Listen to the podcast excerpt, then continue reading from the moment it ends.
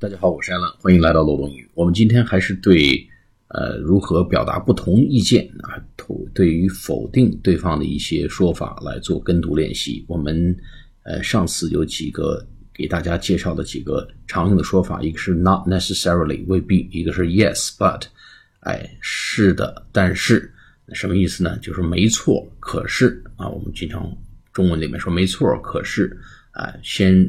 肯定在否定，重点呢不是在肯定，而是在否定啊。第三个，on the contrary，on the contrary 就是恰恰相反，这是比较 strong 的一个呃否定的说法。还有一个 no way 啊，比较 sarcastic 啊，比较的这个愤世嫉俗，绝对没戏啊，没可能没戏。最后一个呢说 I totally disagree 啊，我完全不能同意啊。举个例子说，Brazil is very strong，they will win the World Cup。Brazil 啊，巴西人非常的 strong。They will, I'm pretty sure，我很确信啊，They will win the World Cup，他们会赢得世界杯。好，当我们听到这个 statement 这个说法的时候，我们可以有几种表达。第一个是 not necessarily，not necessarily 啊，也是未必啊。我们来做跟读练习，not necessarily，not necessarily，not necessarily。 啊，这是第一个。第二种说法呢，用 yes but，比如说啊，Brazil is very strong. I'm pretty sure they will win the World Cup. 啊，我们回答说 yes, but you never know. 是啊，没错，但是呢，这事儿呢，你永远不知道会发生些什么。啊，yes, but you never know.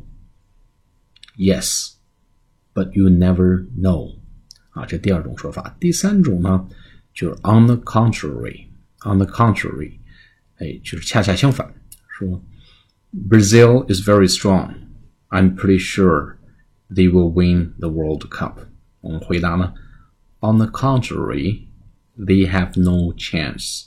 恰恰相反，他们压根儿没有机会。They have no chance. C H A N C E 就是机会的意思啊。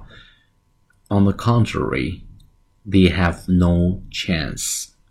好，再往下说是 no way 啊，没戏啊，不可能。说 Brazil is very strong. I'm pretty sure they will win the World Cup. 我们回答是 no way, no way, no way，哎，没戏。